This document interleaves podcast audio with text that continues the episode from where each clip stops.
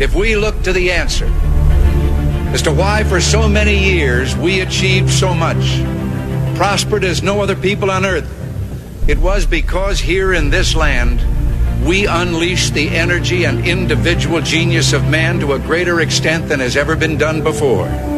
Those who say that we're in a time when there are no heroes, they just don't know where to look. The sloping hills of Arlington National Cemetery, with its row upon row of simple white markers bearing crosses or stars of David, they add up to only a tiny fraction of the price that has been paid for our freedom. As for the enemies of freedom, those who are potential adversaries, they will be reminded that peace is the highest aspiration of the American people. We will negotiate for it, sacrifice for it. We will not surrender for it now or ever.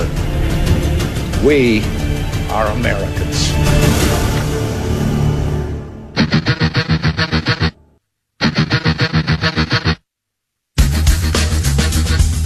This is the Bob Frantz Authority on AM 1420. The answer. Yes, indeed. And hour number two is underway, 10 past 10 o'clock. Thanks for being with us. It's the final hour of the program and the final hour of the week. So um, let's make it count. It's the fifth morning of the sixth month of the year of our Lord 2020, and we head into another weekend now. Um, God willing, we will not have the same type of extraordinary, destructive, felonious assaults, um, vandalism, uh, terrorizing, intimidating, destructive behavior that we saw last weekend and that we saw, quite frankly, continue, although it maybe has abated in recent days in the middle of the week. Uh, but it has gone on all week. Uh, the weekend brings about the worst in people. We know that. These things happen more. Just the same reason why you see far fewer shootings in Chicago uh, from Monday through Thursday as you do between Friday, Saturday, and Sunday on a weekly basis. That's not just because of what's going on now. So, um, God willing, we have a more peaceful weekend. Sometimes, as we discuss these extraordinary times that we're in right now, um, we can we can get lost in numbers, and you know, quoting them just doesn't really do a lot of justice here. Um, the narrative is the narrative, and nobody is you know wants to be bothered by statistical facts that disprove that narrative. If you quote actual statistical facts about crimes committed in this country, you are considered to be insensitive to the death of George Floyd.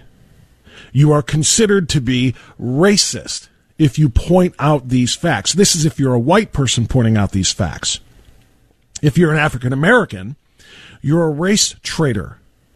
You're an Uncle Tom. You're a coon. You are any host of other horrible names that African Americans have been called for pointing out statistical facts. Ben Shapiro is famous for saying facts don't care about your feelings. Well, the reality of it in America right now is that feelings don't give a rip about your facts. People don't want to hear when they're outraged and emotional about George Floyd's death. And by the way, only a small portion of the violence that is being committed is because of outrage and emotion. The other is calculated, organized chaos and anarchy by people who have no ga- no skin in the game whatsoever with respect to George Floyd, the anarchists, the Antifa, the revolutionary abolitionists, and on down the line that want America to burn because they don't believe in capitalism and they don't believe in the liberty that this republic grants everyone. But in the in the emotion of the moment, they don't care about your facts. Ben Shapiro had it backwards when he said facts don't care about your feelings. Right now in America, feelings don't care about facts. People don't want to hear the, the numbers that have been compiled meticulously by study after study after study that show that 94% of black homicide victims in America are killed by other blacks. the response and the rebuttal is always, oh, yeah, well, the majority of white victims are killed by whites. And that is very true, too. It's just people, generally, murders happen, you know, near people that you know. You know, people aren't usually driving outside of their comfort zone to go find somebody to commit a crime against. They're usually committed in the neighborhoods or in the communities in which you live. So yes, 84% of white victims are killed by whites. 94% of blacks are killed by blacks. Okay. What's your point? Well, the point is volume. That while African Americans make up just 13% of the population, they are committing 50% of the homicides. And again, 94% of those are against other blacks. Do black lives matter or not? That's enormous. That number of black homicide victims murdered by uh, other blacks is ignored every single day. Always. You can't bring that up. Whites make up 76, 77% of the population and commit fewer than half of the, the, uh, uh, the, the homicides. It's the volume. And if you break that down even further, blacks are 13% of the population. Black males are roughly half of that, maybe a little less, 6% of the population, and they're responsible for 44% of those homicides. All homicides in America. That can't happen. That's crazy talk, right? Of course it's crazy talk, which is why nobody wants to hear it. It's easy to get lost in these numbers when you talk about black on black crime and when you talk about white on white crime. But I was blown away by the number that Peter Kirsanow just quoted us on the air and that he included in his column uh, for National Review. Let's talk about white on black violence. Let's get away from the narrative of, well, more blacks kill more blacks and more whites kill more whites and so and so on and so forth. Because that's not what the argument is in, in all of this frenzy on CNN and MSNBC and NBC and ABC and CBS and the the NFL network and BET and MTV. I'm not joking about this. Every freaking network is running PSAs denigrating the American experience as being racist against African Americans. You can't watch an NFL special. You know, one of the NFL greatest 100 players, greatest they're doing this 100th anniversary thing. You can't watch uh, one of those specials without commercials in between talking about standing in solidarity with victims of black violence. Because whites are the problem. White people are committing an extraordinary amount of crimes against black America. Black, uh, um, uh, victims of violence at the hands of whites is the narrative. Again, you can't watch MTV or I, I had VH1 on the other day. They were replaying um, Training Day, I think. One of my favorite movies. I love Denzel. Um, anyway, uh, they were replaying and in between there was this, you know, black screen, and then this countdown about uh, the number of black people killed by uh, whites, and so on and so on. You can't escape it anywhere. The narrative is white America is hunting and killing black America. So when Peter Kirsanow just quoted these numbers, I, I was just blown away by them. Why is, is this ignored? Let me give them to you again. Between 2012 and 2015, this study from the Department of Justice, this isn't a Fox News opinion survey. This is the DOJ. The DOJ, mind you, that was run between 2012 and 2015 by whom? Are you ready? Loretta Lynch. African American Attorney General working for African American President of the United States, Barack Obama. So if anybody wants to say, well, the DOJ is just, you know, racist and biased too, these numbers were compiled while President Barack Obama ran the country and Loretta Lynch ran the DOJ on the heels of Eric Holder running the DOJ, right? So take any any argument that you might be thinking in the back of your head, well, these numbers can't be trusted. They're from a racist white presidency. No. Between 2012 and 2015, black Americans committed 85.5% of all black white interracial violent victimizations, excluding interracial homicide, which was also disproportionately black on white. Whites committed 14.4% of all interracial violent victimization. So I did, just to say that in more simple terms, when black uh, and white crimes were committed, violent crimes were committed against one another. All right? In that period of 2012, 2013, 2014, 2015. In that period, 85%, 85.5% of all of those black versus white violent crimes were committed by blacks against whites. 14.4% were committed by whites against blacks. In, in raw numbers, this is what Peter quoted us 540,360 felonious assaults on whites by blacks. 540,000. Just 91,000 felonious assaults by whites on blacks. And a mo- reminder somehow the black population managed to commit those 540,000 felonious assaults versus just 91,000 felonious assaults, being just 13% of the population. The source of this, again, is the Department of Justice, run by Loretta Lynch. As Heather Mac Donald noted, if white mobs were rampaging through black business districts, assaulting passersby and looting stores, we would have heard about it on the national news every single night. But the black flash mob phenomenon of is grudgingly covered, if at all, and only locally where it happens. The national media have been insisting on the theme of the allegedly brutal Minneapolis Police Department. They said nothing as black on white robberies rose in downtown Minneapolis last year, along with savage assaults on passersby. Why are Minneapolis police in black neighborhoods? Because that's where the violent crime has been happening, including the shooting of two year olds and the lethal beatings of 75 year olds. Just as during the Obama years, the discussion of the allegedly oppressive police is being conducted in the complete absence of any recognition of street crime that drives it. I find these numbers to be just uh, astounding. And the fact that they are not being reported is why we're being told every day on television, on radio, and online that white America is trying to wipe out black America.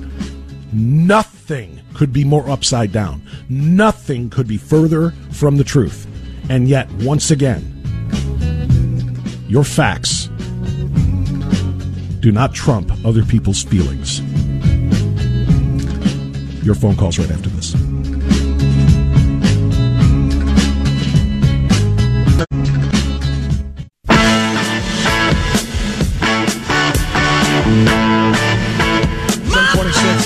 Calls. Northfield, first stop. Margaret, you're on AM 1420 The Answer. Go right ahead, Margaret. Good morning, Bob. It's a pleasure talking to you this morning, I guess, under these circumstances. Yeah, I enjoy well, your show. Yes, and I appreciate that. Thank you so much. The circumstances are difficult, but yes, thank you for listening. Yeah, and shout out to my mother in Medina, Janet. Hello, she got me listening to you. Okay, Wonderful. my my um, I'm un- I'm unemployed right now, and I spend a lot of time on listening to the radio and on Facebook. And my banking institution made a Facebook post. I belong to USAA as my ex-husband was uh, a combat veteran. Mm-hmm. This is a, a member-owned bank, and I was I was gobsmacked by the Facebook post that came across my timeline. It says USA stands with the black community. Across countless conflicts, men and women of all backgrounds have fought next to each other and died to ensure we live in a free country where all Americans are treated equal. The senseless killings of George Floyd, Ahmaud Arbery, Breonna Taylor, and many others show how far we still have to go. Silence is not an option. USAA denounces racism, intolerance, and discrimination in all their forms. We are committed to making meaningful changes in our company and communities and will accelerate the progress being made across a broad front that starts with the willingness to accept differences, inspire belongings, and embrace what makes each of us unique. And though I liked the sentiment, I kind of felt like it insulted my intelligence as well. I mean, this has gone all the way up to a financial institution. I, I, I don't know how to even react to this. Your thoughts? Well, my thoughts are that cancel culture is the most dangerous uh, thing I think that businesses and individuals face today. Uh, and what, what cancel culture means, for those who don't know, is that if you are not publicly espousing the right thing to appeal to the right people uh, and the right feelings at the right time, they will destroy your business. They will destroy your reputation. Case in point, the football player Drew Brees who stated very innocently uh, about uh, th- three days ago that he would never denigrate the flag of the United States of America or disrespect it by kneeling during the national anthem. The national anthem and the flag are unifying symbols that bring us all together. A very positive statement about our country, and he was the victim of cancel culture. He was called out, and keep listening, Margaret, and I thank you for the phone call. He was a victim of cancel culture as he, uh, his reputation, his teammates, other NFL players, other athletes in other sports, corporations, celebrities, all destroyed him and branded him as some sort of racist for saying he wouldn't kneel during the national anthem to help support, uh, you know, social justice causes. And the very next day, Drew Brees under pressure, was forced to issue a lengthy apology for saying that he supported his flag and his country. Your bank that you're talking about, your insurance company, your restaurants, your whatever, if you are not saying the right things, and that means saying something, you can't remain silent. White silence equals violence in the eyes of the, this movement. So if your bank isn't saying the right thing, if they're just quiet about it, they are considered to be complicit in this ongoing attack of on blacks in America. So that's why your bank is doing what they're doing. That's why so many others are doing what they're doing.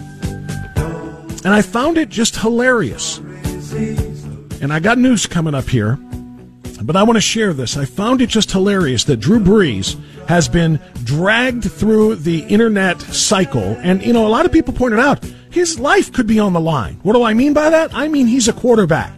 And I mean defensive players come after quarterbacks, uh, you know, eh, like a like a like a like a, a pit bull on a soup bone, right?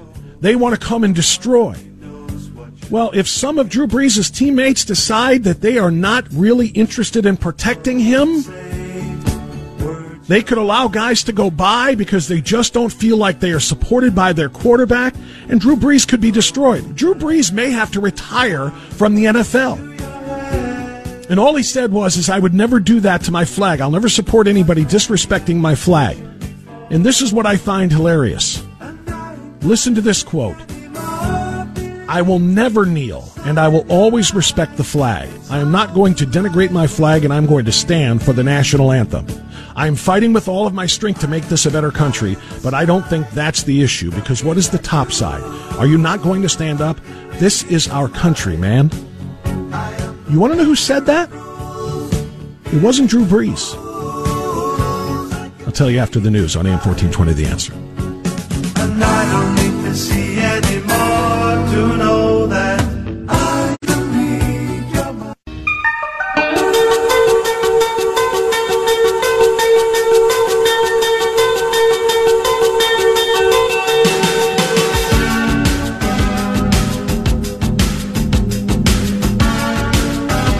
1037, uh, continuing on Free For All Friday, with a lot of monologuing, I guess, uh, kind of uh, uh coupled with that. I do want to hear more from you, but I had a lot to. I, I've got 10 hours worth of stuff to say here.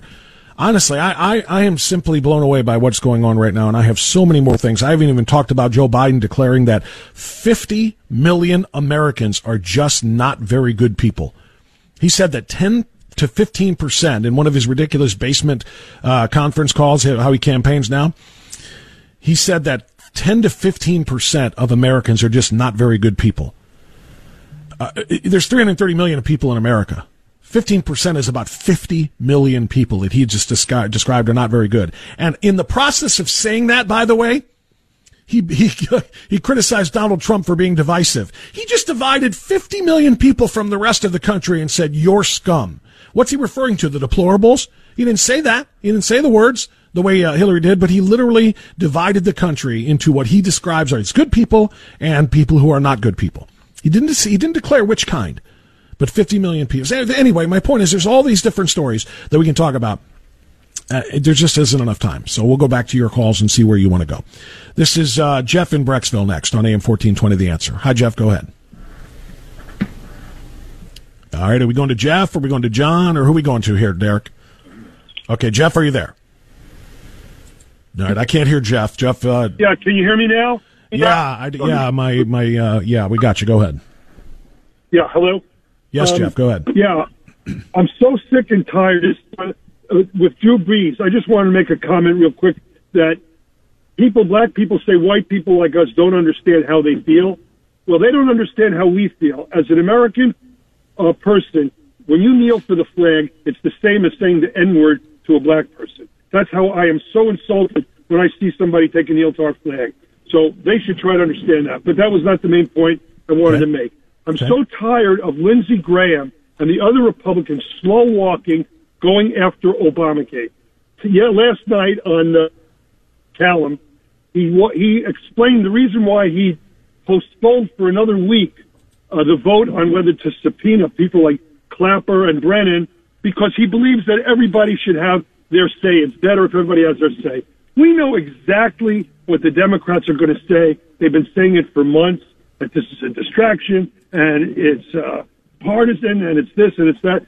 I don't know why the Republicans like Lindsey Graham feel they have to play by Marquess of Queensberry rules when the Democrats are in a knife fight.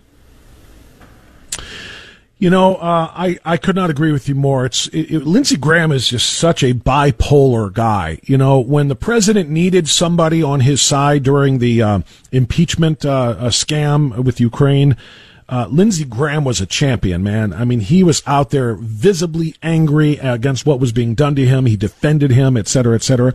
But then when it comes to getting something done legislatively, like you said, and holding these hearings and uh, uh, subpoenaing and demanding testimony from the Clappers and Brennans of this world, he's silent, or he's like, like you just said, he's hesitant to do anything.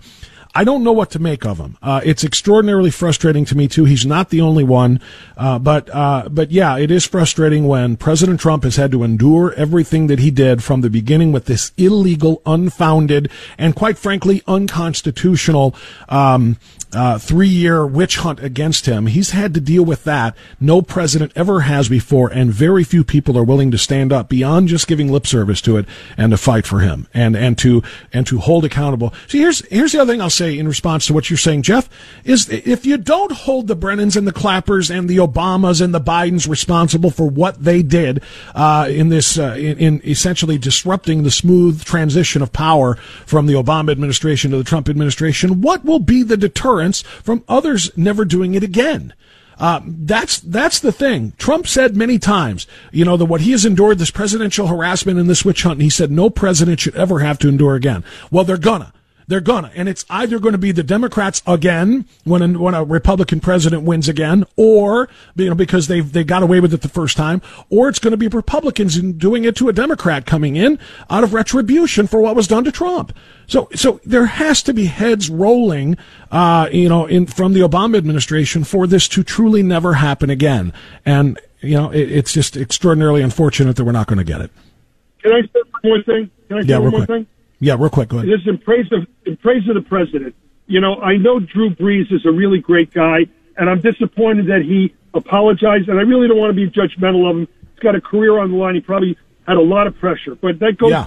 to the point of how strong President Trump is. Because no matter how much pressure he has had to take, he has not caved one iota. He has stood up for this country and stood up for our values Well, you know what? Uh, thank you for the phone call, Jeff. Uh, I agree. Uh, I, I, agree wholeheartedly. Um, it's just it's a, it's it's a very frustrating thing, and uh, watching what President Trump has done, you know, he doesn't make all the right decisions because you know what? Guess what? President Trump is, and I think a lot of our red hat wearing friends might not understand this, but he's human and he gets it wrong sometimes. He gets the tone wrong. He gets the tenor wrong. He does or says things wrong sometimes, but those things are so incredibly minor compared to the great things that he has done and he does not get credit for. Including, by the way, since our subject today and really all week has been race relations and race uh, and police relations uh, in this country. What President Trump has done for black America is extraordinary. You know, again, he gets criticized for mis for misusing Twitter. I criticize him for that sometimes. I think some of the things he does are counterproductive to him getting reelected on Twitter. I think sometimes he picks petty fights with people who don't matter and it makes him look bad. But he uses Twitter also to do the right thing sometimes that I think and doesn't get nearly enough coverage, including his reminder to everybody of what he has done for black Americans as people in this country call America a racist nation and they blame Trump for fanning the flames of racism, calling him a white supremacist, calling him a, uh, you know, a, a white nationalist and all of these other things, right? President and Joe Biden out there trying to pretend that he was born black. He's like Steve Martin in The Jerk. I was born a poor black child. He wants you to think that he was raised on, in a, on, a, on a southern sharecropper farm uh, with a black family. That's the pandering that he does. Meanwhile, he's telling black people, by the way, if you don't vote for me, you ain't really black. And that's who Joe Biden is, right? So Biden has exact, exactly zero record of helping um, uh, uh, black America. Truly, zero record of doing anything of substance for black, black America, including during his eight years as vice president for Barack Obama, who was supposed to be, uh, you know, the, the man who, who really turned things around and really, uh, gave black America chances that they didn't have before. Come to find out, things got so much work for, worse for black America during the Obama Biden years. And it took the Trump presidency to do so much more for him. President Trump tweeted earlier this week about that in comparing his record of service and of um, assistance to black America compared to Joe Biden's. It was astounding. I don't have it in front of me, but I tell you what I will do. I will find it during this final break. I'll come back and read it to you, and then I'll take the rest of these phone calls. If you're on hold, stay there. You're next on AM 1420 The Answer.